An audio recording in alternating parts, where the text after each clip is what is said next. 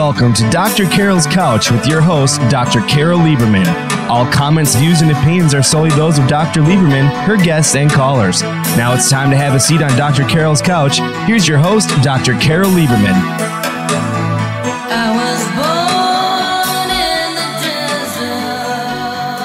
And welcome to today's edition of Dr. Carol's Couch. I'm your psychiatrist host, Dr. Carol Lieberman. Today we're going to be talking about murder and mayhem. and these are things pulled from the headlines. First, murder. Uh, not to say that there isn't some mayhem included with this first one, but I'm talking about this really fascinating case that is going on right now, a trial that's going on, Florida versus Scott Nelson.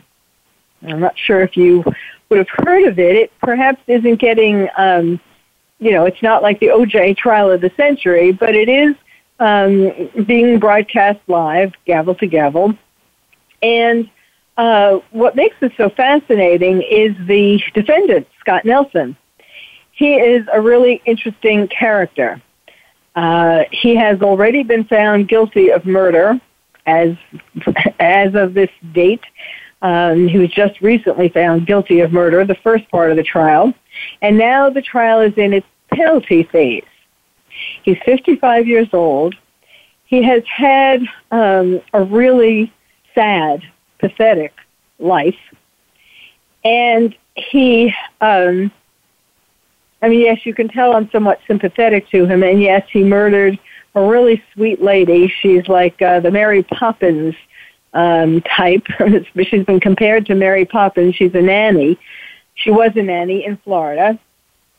And her murder, which he calls collateral damage, was really um, an, an, unfortunate result of uh, a lifetime of turmoil and of hard knocks, hard breaks, and heartbreak, in a sense, uh, lots of heartbreaks of Scott Nelson. You know, it was like uh, so many things went wrong in his life from the very beginning. So uh, I think, um, let's see, should I start with the murder first or the his childhood? Well, I'll start with the murder because I know, uh, I know, I know you want to know about that. Um, just to give you the bare bones of that for right now, uh, the murder happened in 2017. The victim was Jennifer Fulford. She was 56. Did I mention Scott Nelson is 55? Um, she was 56, and she was, in fact, collateral damage. I, I know that, that when he said that, that certainly didn't uh, buy him any sympathy from the jury, calling her collateral damage. But he was trying to describe how he didn't really, he didn't uh, have anything necessarily against her per se. It was just the culmination of his life, which had had all of these hard breaks, and even when things looked like they might be getting better, um, then something would happen and he would be back in the mud again, literally. So um, what happened was he had just gotten out of prison, and um, he uh, had no money. He was homeless. And um, he was in a very wealthy part of town in Florida. And he um, saw that she lived, he, he, it was basically a robbery. And as part of the robbery, he kidnapped her, uh, took her to the ATM, and took money out and then ultimately murdered her in a very ruthless kind of way. He had bought uh, zip ties and duct tape, and um, he, he well he took her to a deserted field, and he uh, tied her up and put uh, and tied her up with zip ties, and then put duct tape over her nose and mouth, like all around her head, kind of like a mummy. And so she couldn't breathe. So she would have died of asphyxiation. Um, but just to make sure that there wasn't any question about it, he stabbed her seven times. Now, yes, that all sounds horrible and ruthless, and it was. But let me now go backtrack and tell you about his life. Again, nothing that I'm, I don't mean to um, excuse the murder in any way. She was really a very sweet woman. She was in the house as a nanny, as I said. Um, it was for a single dad, and he was very the man, the dad, the person who owned the house was very, very wealthy, and um, she would take care of the children and um, also the house. And she had a husband, and she had her own children. And in fact, really a sad twist of fate. Uh, the day that she was murdered, her child was giving birth to, um, I think it was a, her child was a boy, and his wife was giving birth. So she never got to see her grandchild. And um, so, you know, all the way around, and everybody, of course, talks about her um, like she was a saint. She was a really sweet woman. And so, yes, uh, you know, it's like um, murdering um, Mary Poppins. And so, obviously, that kind of sets up a whole feeling in the jury um, when the murder victim is such a, an innocent, sweet character, as attested to by many people who literally testified about her. But let me go back and tell you about Scott Nelson's childhood. Uh, he was born to a schizophrenic mother who was hospitalized a number of times. He, uh, his father, was very abusive. He was um, he abused the mother in front of the children. Um, he was the father was also abusive, emotionally and physically abusive. I'm talking about now to the mother, you know, to in other words, to Scott Nelson's mother, the father's wife, to um, Scott Nelson's two brothers, and um, and to Scott. And uh, when he was around 12, his parents got divorced, and his father uh, abandoned the family. And he, Scott, became the, the caretaker of his schizophrenic mother. And clearly, from some of the descriptions of the testimony, it seems as though a number of inappropriate things went on because she wanted Scott to take the place of the father, be the man of the house, and um, so one has only to suspect that there might have been some sexual abuse as well by his mother.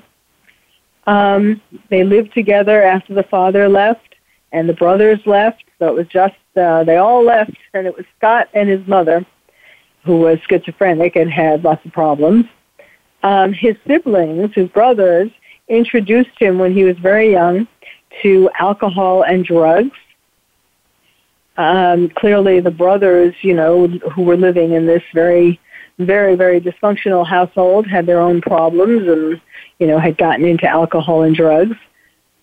Um, and he, uh, but he didn't get into trouble with the law when he was young, which is very significant because the, um, the state, the prosecutors, ex- psychiatric expert, um, well, a psychologist, testified and tried to claim that Scott was um, had sociopathy, had um, um, a, a, a sociopathy. Uh, he was he was a sociopath, and that's what this psychologist said on behalf of the state.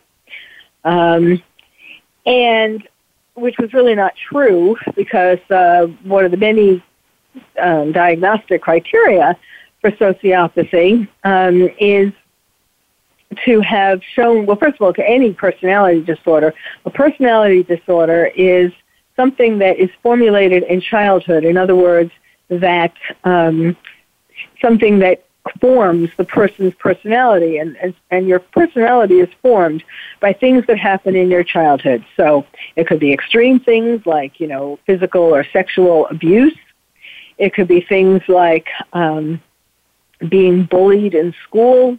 It could be things like uh, moving from place to place as a child and always being the new kid in school, not having any friends, all kinds of things, you know, all kinds of, it could be from a parent dying during childhood or, um, or a parent having a mental illness.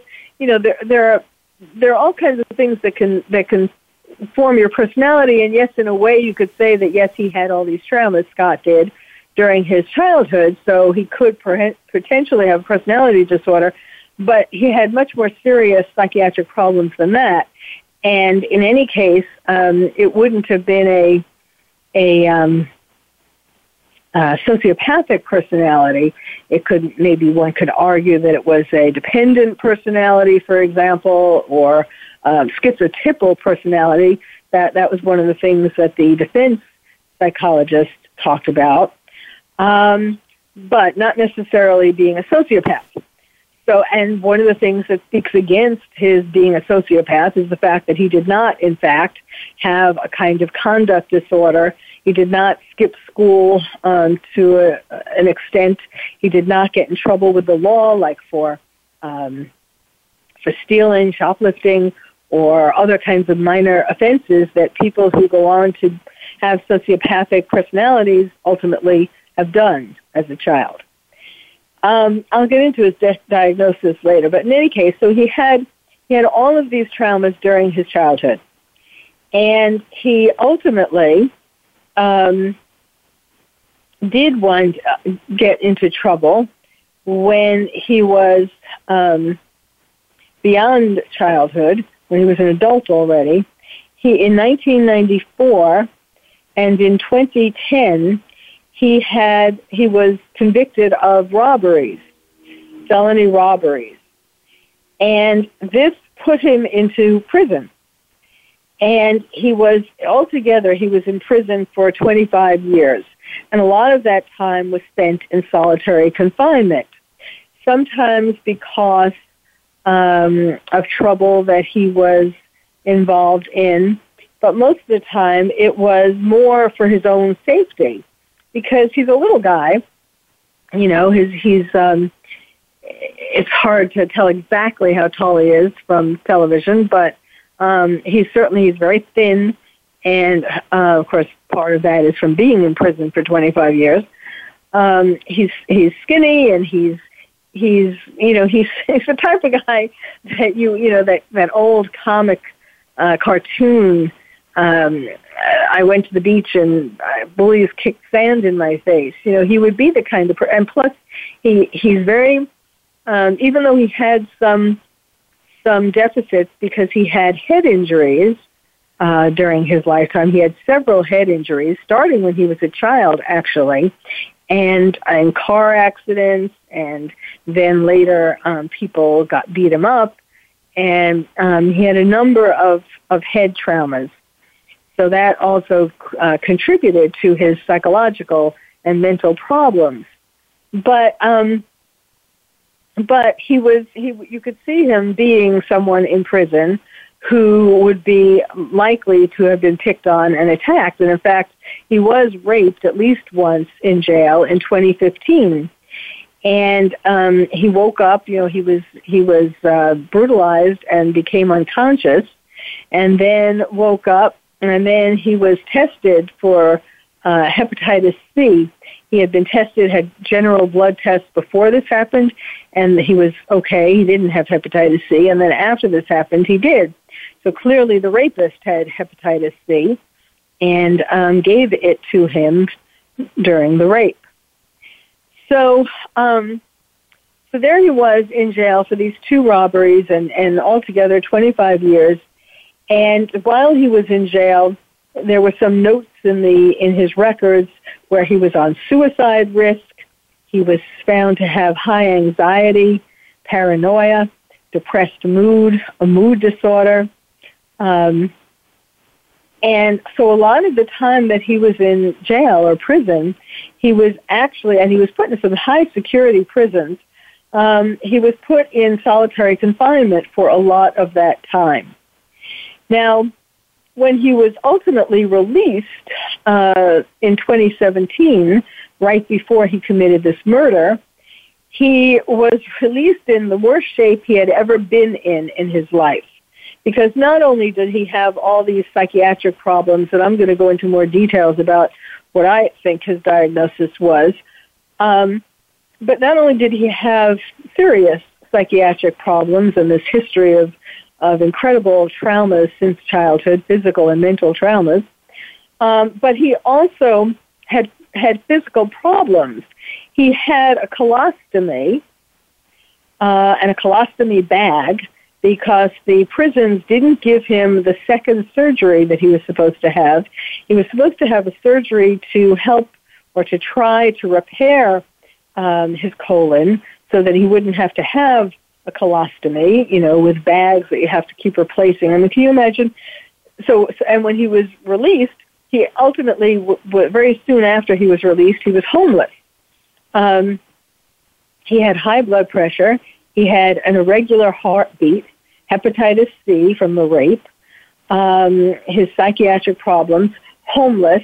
They didn't release him with any medications, nor did they give him his identification back, a social security card, and they just sent him out into the into the street.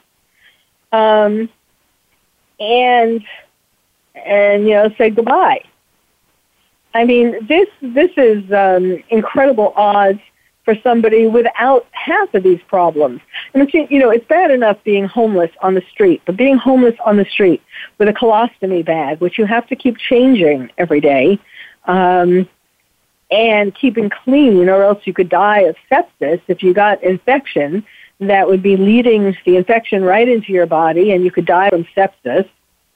And what happened was when he got released, um, he did manage to find an employer who hired him to be a painter. And he had the job for about six weeks, and the employer gave him a place to sleep. It wasn't like, uh, you know, it wasn't the Ritz, but it was a roof. And um, he was doing okay. He was being paid for being a painter, and everything was getting better. but then his parole officer came. In fact, when we when the trial started, he blamed and he had a chance to testify. He blamed the murder um, or the sequence of events that led to the murder on his parole officer, who told his employer that he was um, a felon. Well, he, he actually had told his employer himself because he knew he had to report to an employer that you're a felon. Um, but his parole officer talked to the employer and really put him down, really made the employer afraid of him, and got the employer to fire him. And that was the that was the ultimate that was the final straw in this man who had been struggling all his life from childhood on, from birth on, really.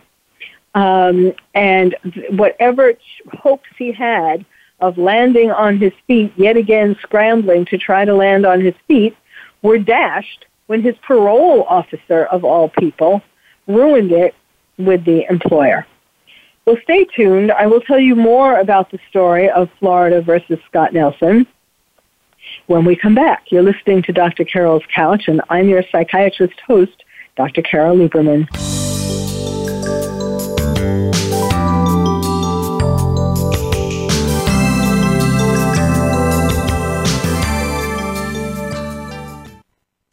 The experts. Call toll free right now 1 866 472 5787 and ask our All Star team to answer your question. That's 1 866 472 5787. Thank you for calling. VoiceAmerica.com. Are you having difficulty coping with these troubled times? Do you want help? Then contact Dr. Carol Lieberman today at www.drcarol.com. Dr. Carol is a certified psychiatrist who not only has won an Emmy, but is a regular on top television shows like Oprah Winfrey and Larry King. She's here to help you through books, CDs, and helplines. Having trouble relaxing? Check out her relaxation CD.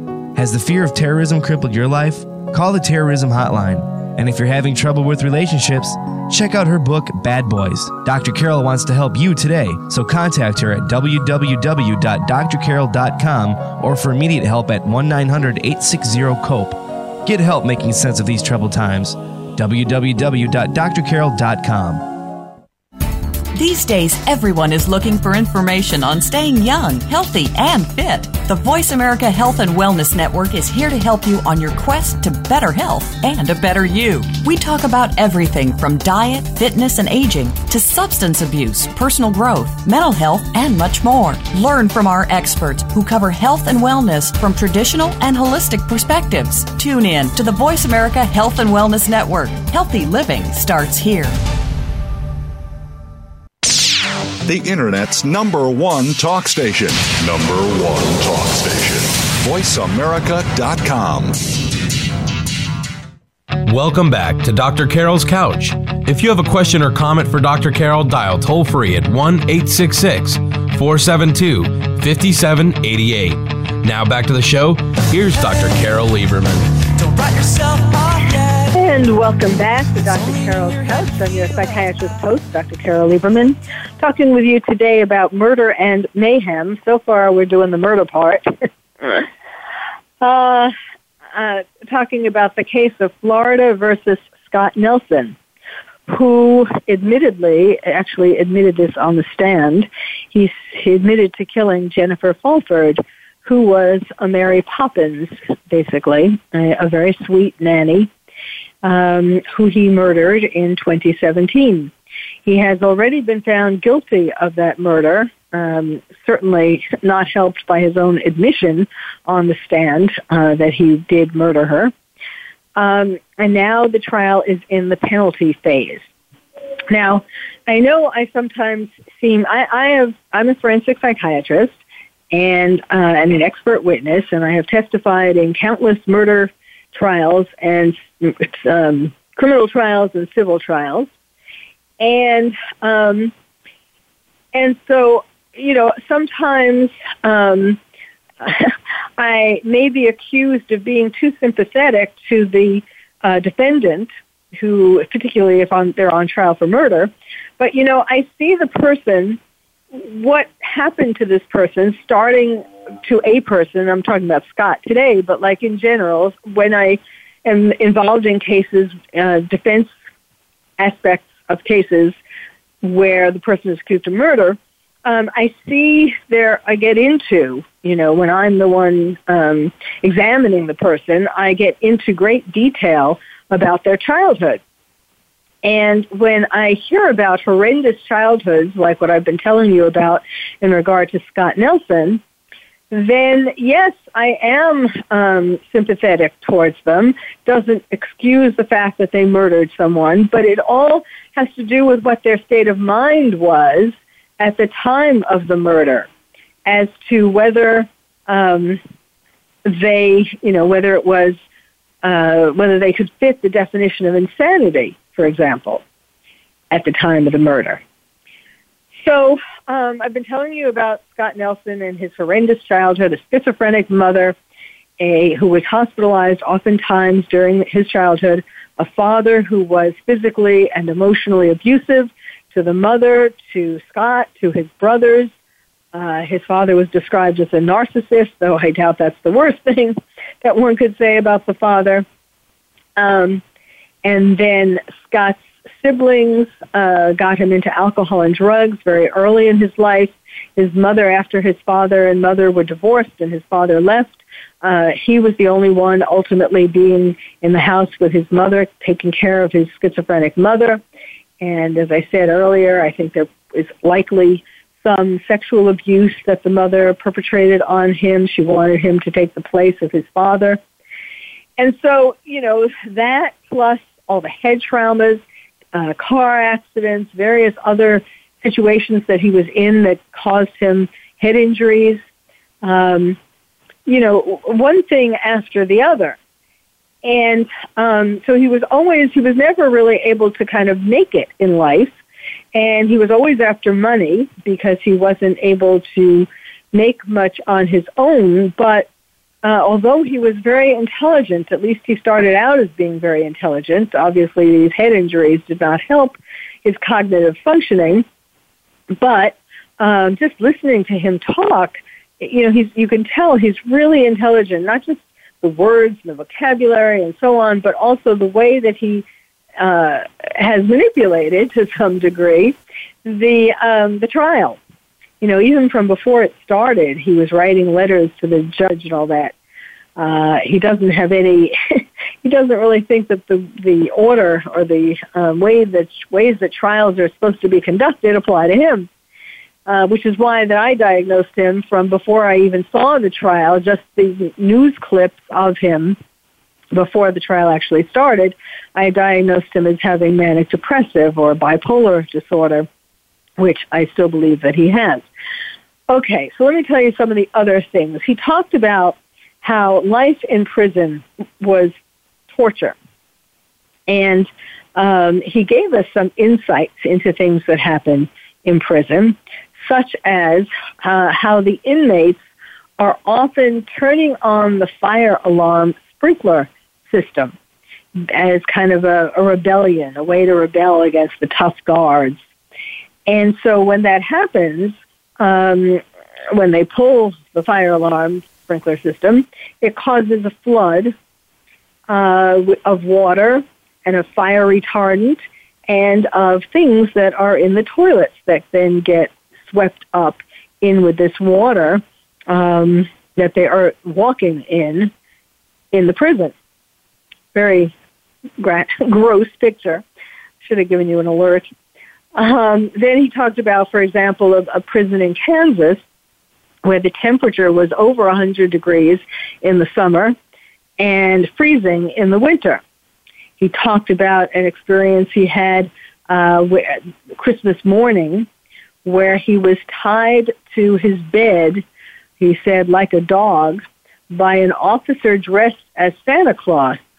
And this was to entertain the prisoners. He, you know, he was all in four point restraints, his arms, each of his arms, each of his legs, uh, for Christmas morning to entertain the prisoners, you know, which again goes to what I was saying before about how I think he was probably sort of um, bullied, picked on, the runt of the litter.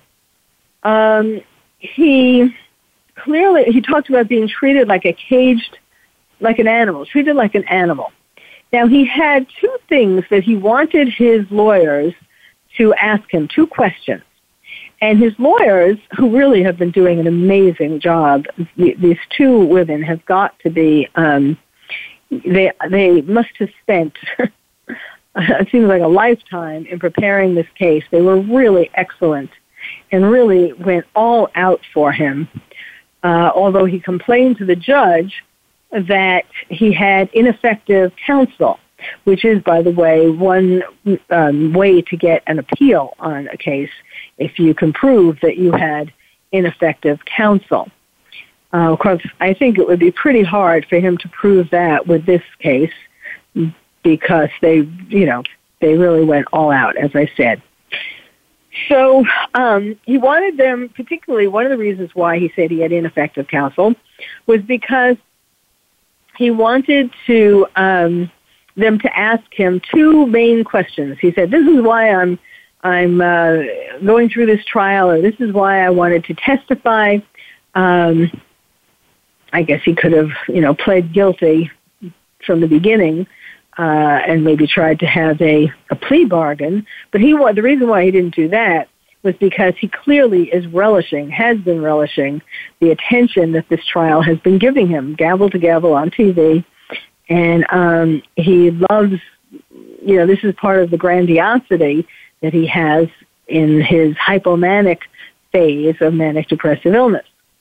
So he wanted to, and so he wrote letters to the judge, and um, the judge called on him eventually after in the penalty phase, uh, and you know, she said, "What are you want them to ask you two questions?" Okay, so he let the he let him testify again, and um, so the his attorney asked him, "How has prison affected you?"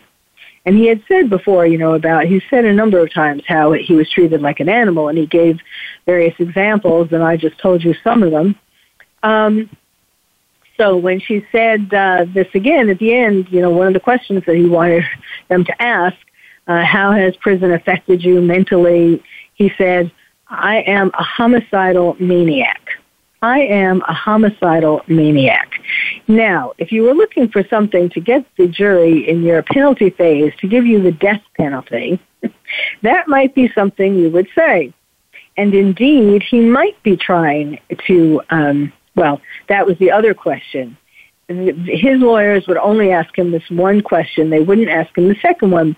But then at cross examination, when he was testifying in the penalty phase, the state, the prosecutor, asked him the second question. I don't know if the prosecutor knew that this was his second question, but he, he asked him this. He said, Do you want to be sentenced to death? And what do you think Scott Nelson said? He said yes. So now, you know, why did he say that? Why did he say something that would give the jury permission to give him the death penalty, if not encourage them to do it. Now, in a perfect world, or well, none, none of this is perfect, but in a perfect world, Jennifer Fulford wouldn't be dead. But um, in a world that would be better for him, in other words, to not get the death penalty, uh, you would not say, yes, I want the death penalty. You know, in a way, one would hope if you were if you're a defense attorney, you would hope that by his saying yes, he wants the death penalty, that that might make the jury realize that he really is crazy and that he was crazy at the time of the crime and therefore he should not get the death penalty. Uh, another, he may have been saying it because of either he really, you know, 55, he's lived a life of like uh, 255, you know, with all the um, various things that he has been through in his life. You know, one being knocked down time and time again, perhaps, uh, especially with the 25 years in prison, which were so, you know, which he said turned him into a, treated him like a ma- an animal and turned him into a homicidal maniac. Um, you know, perhaps he wants to die uh, because he can't deal with life anymore. Or perhaps by saying this and hoping that it will make them give him the death penalty, um, that will give him an opportunity to have his case looked at automatically to see if there is something that is an appealable issue. I don't know. I don't even know if he knows. Um, but let me talk about some of the his psyche. Uh, I said that the the district attorney's expert, the state's expert psychologist, claimed that he had a personality disorder. Well, you know that's pretty ridiculous because yes, indeed, as I was saying earlier, maybe he has. Um, you know, a schizotypal personality disorder or a dependent personality disorder or something underlying his major problems but those are not what is causing him to be like this. His major problems are that he has PTSD from these various traumas, um, and he clearly is manic depressive and predominantly hypomanic during this whole trial. Otherwise, he wouldn't get on the stand and talk the way he did or not even on the stand. Sometimes he would be shouting out in the middle of the courtroom when he was just sitting at his at the defense table. It wasn't his turn to speak, um, but he would just shout out things. And um, I think after the after he was found guilty, um, his lawyers must have had a talk with him to get him to behave a little more um, a little more politely, a little more uh, with decorum, because he is trying harder. He has been trying harder to um, not to just scream out in the middle of court and things like that, and you know to call the judge sir and all kinds of things like that. But um, you know, and it's interesting because one of the diagnoses actually that the defense psychiatrist came up with, she, as I said uh, mainly said that he had PTSD, um, and she said that either it was her idea or she read it in the in the files. Anyway, she was thinking about the diagnosis of schizoaffective disorder. Now, schizoaffective disorder, schizo, it's really schizoaffective, schizoaffective schizophrenia. That is a type of schizophrenia which, in a sense, combines manic depressive illness and schizophrenia. It's schizophrenia, the thought disorder of schizophrenia, with the mood disorder of bipolar illness. So that that is possible, but I think because his mother was schizophrenic and that is genetic, so one would assume that he inherited a predisposition to schizophrenia. It is possible, since this was a while ago that his mother was diagnosed schizophrenic and in the hospital and so on, that she was misdiagnosed. She might well have been manic depressive herself or schizoaffective herself. Um, but I think you know he does not have the thought disorder of someone with schizophrenia. He was he was able to put his thoughts together quite well, and quite slyly, you know, sly like a fox. And um, so I, I think it's fairly fair should have been fairly obvious, to, but it wasn't that he was manic depressive. Um, oh, there were some interesting things. He wrote to Bernie Sanders and. Um, uh, some other political figures to complain about what was happening to him. This is during the 25 years of incarceration, to tell them about how he was being treated like an animal and to ask for help. And in fact, one of the times um, that he wrote to Bernie Sanders, Bernie Sanders apparently contacted the warden, and um, this was particularly in, in regard to his colostomy and the fact that they weren't giving him a second surgery to correct it. And the warden wrote to Bernie Sanders. I mean, it's kind of ironic. This is coming out during the presidential, uh, uh, you know, the run to the presidency when Bernie Sanders is all over the place. Somehow, I don't know how he feels about being connected to this case, but anyway. So the warden wrote back to Bernie Sanders and told him that he would take care of um, Scott Nelson's colostomy, but in fact, he didn't. They didn't. He was discharged, as I said, without it being taken care of and homeless and um, sort of on his own in order to take care of himself at great risk for getting infection and getting sepsis, which can be uh, um, a death a death sentence in itself. So, um, you know, another part of this, what he's getting from this trial, even if he does, even if they do give him the death penalty, which, by the way, has to be decided by a unanimous verdict, um, he also wants attention, wants his name out there and his, his behavior, who he is out there, because he is undoubtedly hoping for movies and books to be written about him. Even though he wouldn't be able to profit financially from that, it would certainly feed his ego and, and make him feel important finally in his life. In fact, the trial is making him feel important finally in his life. Well, when we come back, we will talk about the mayhem part of today's show. I said it was murder and mayhem. We will get to mayhem. And if we have time, we'll get to another murder. But this uh, Florida versus Scott Nelson was the main murder that I wanted to talk to you about, and um, and get you to look into it if you haven't uh, heard of this yet. So stay tuned. You're listening to Dr. Carole's Couch, and I'm your psychiatrist host, Dr. Carole Lieberman.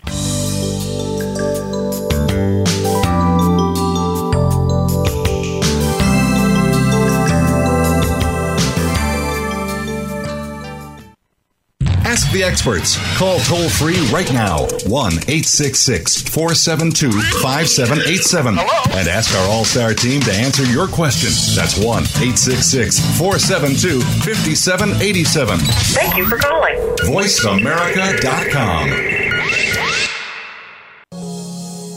Are you having difficulty coping with these troubled times? Do you want help?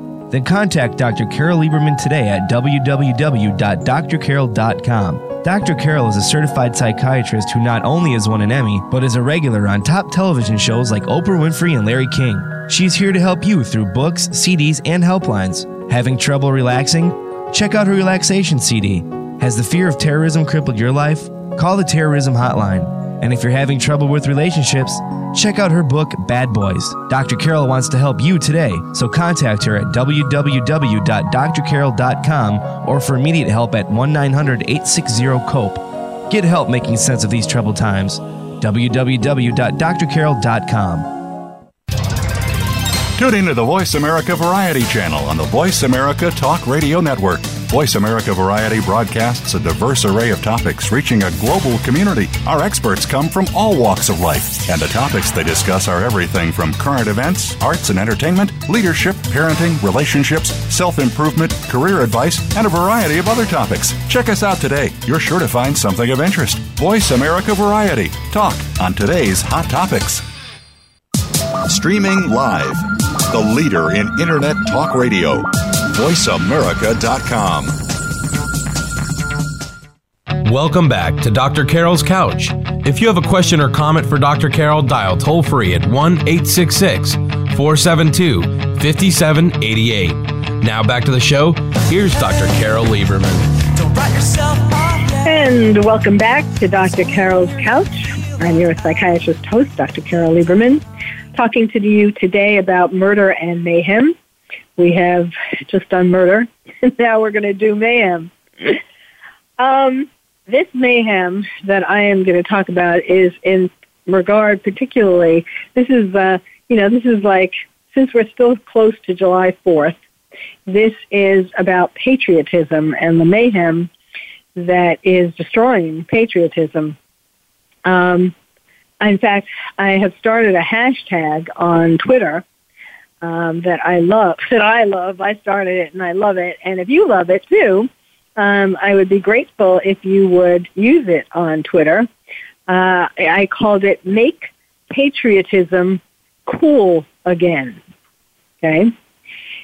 Um, and my Twitter, by the way, is at Dr. Carole MD. So at Dr. Carole C A R O L E M D. Um, the mayhem. So two examples of mayhem. Let's start. Well, first, let me tell you, in case you're wondering about, you know, why this is uh, a big deal. There was a poll that was done recently that shows that patriotism is at a record low because of the polarization regarding politics. Our polarized politics ha- is destroying our patriotism. And they found in this poll that 2002 to 2004 were the years when patriotism was at its highest, and that was because of 9 11. So, do we need another terror attack to get back our patriotism? I certainly hope not. That would uh, that would be very sad. um, so, who are the, the two things that are driving you know driving me crazy this uh, especially around this July Fourth? Are first Colin Kaepernick. You may well have been hearing about what he did, the, the latest thing that he did uh, you know, it's not good enough. He's he's to get attention, or now it's hard for him to get attention taking a knee. Um, so he's moving on to other things. Their Nike had a sneaker that they were going to um, promote, bring out for July 4th. And it had on the back uh, the American flag, the Betsy Ross American flag. Now, Colin Kaepernick, this guy who does not know his history, not known for being um, the most brilliant bulb in the shack, um, he decided that the Betsy Ross flag was bad because there have been some people who are um, racist and hate mongers who have hijacked the flag to some degree. But this is a super, super small amount of people, small amount of times. Um, this is not what one thinks of or even knew about. I didn't even know about it. I had to do research into all of this. Like I thought, what? What is wrong? You know, if it was Betsy Ross. I mean, his his point was, I mean, he was he made it seem like Betsy Ross was a racist. So I did a whole bunch of uh, research and found that no, Betsy Ross, little old lady, was not. I don't know how old she was when she made the flag, but you know what I mean. it was back back in the day. Um, she was not a racist, and the flag had nothing to do with racism. And just because a few um, uh, people who are racist used the flag on a on an occasion or two, that doesn't mean that we should destroy the um, the the first American flag. You know, just look at that as racist. Kind of similar to some of the statues that are being taken down places. I mean, some of them are more one could see um, the relevance, but many of them you can't see the relevance.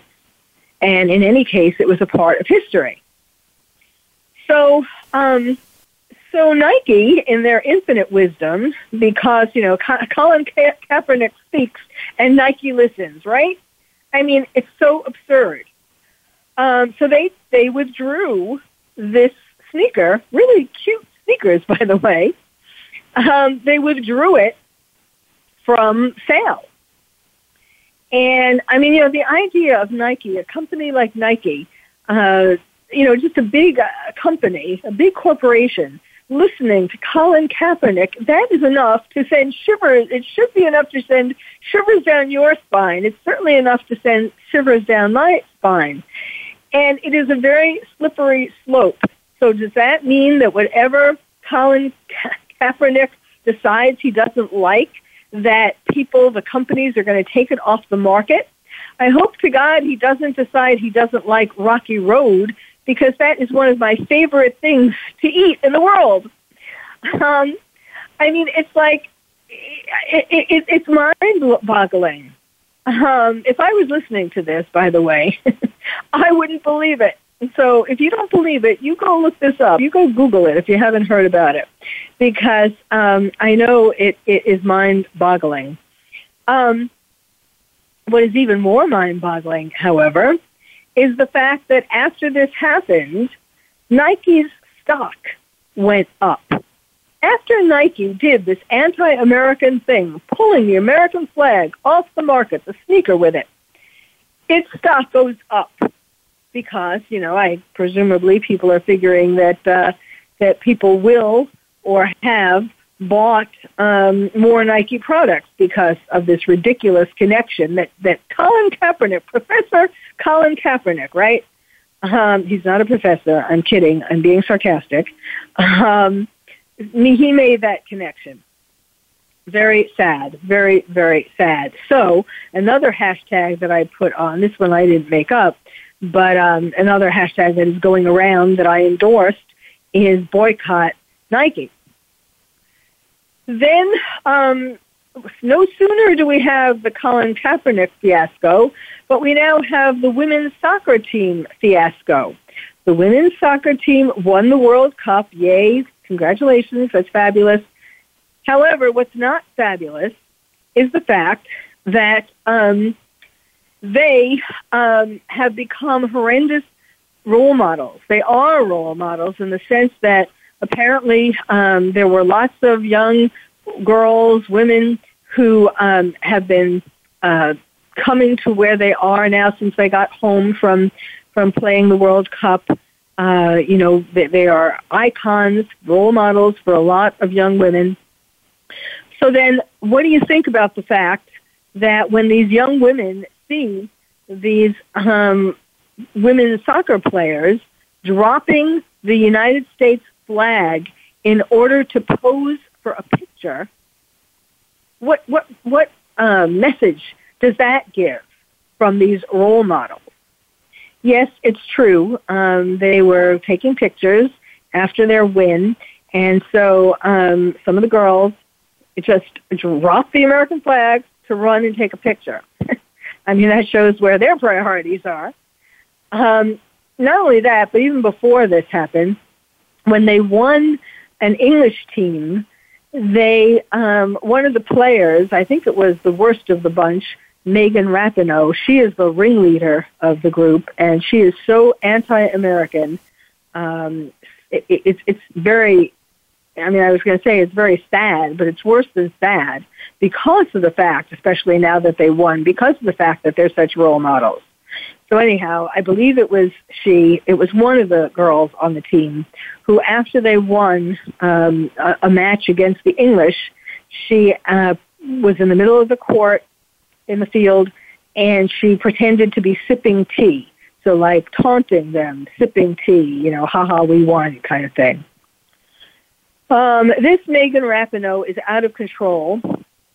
They are biting the hand that feeds them. Certainly our tax dollars contribute to uh, their being able to play soccer in the first place.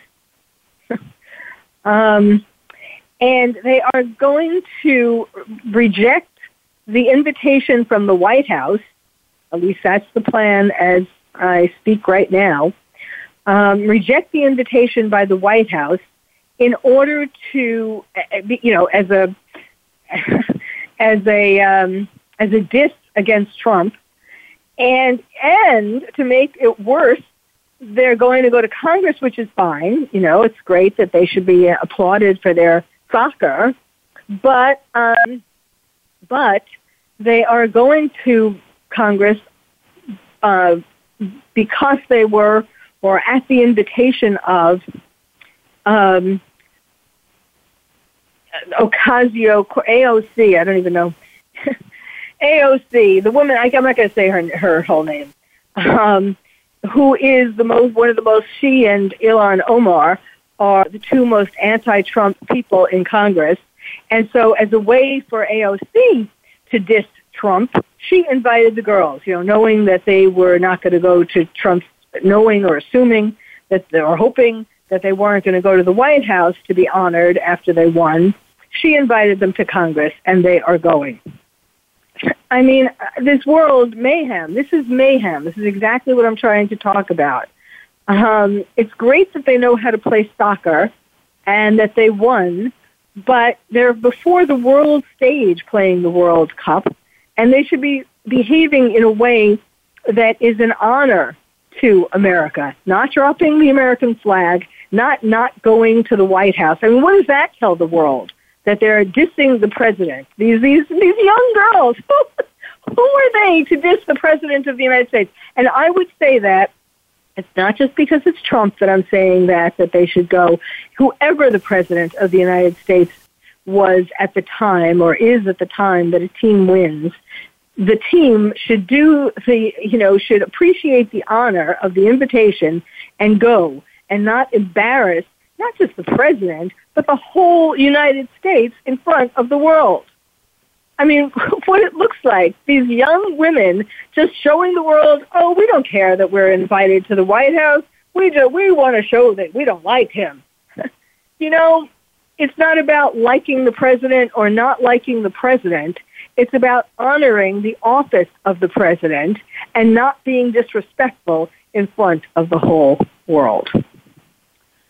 Well, again, if um, if you if this has struck a chord with you, um, please please retweet the hashtag Make Patriotism Cool Again, because people like Colin Kaepernick and the women's soccer players are not cool, are dissing America and thinking that they're cool, when really it's it's destroying our country at a time when we are threatened by um, terrorists and uh, and Iran and North Korea and China and Russia.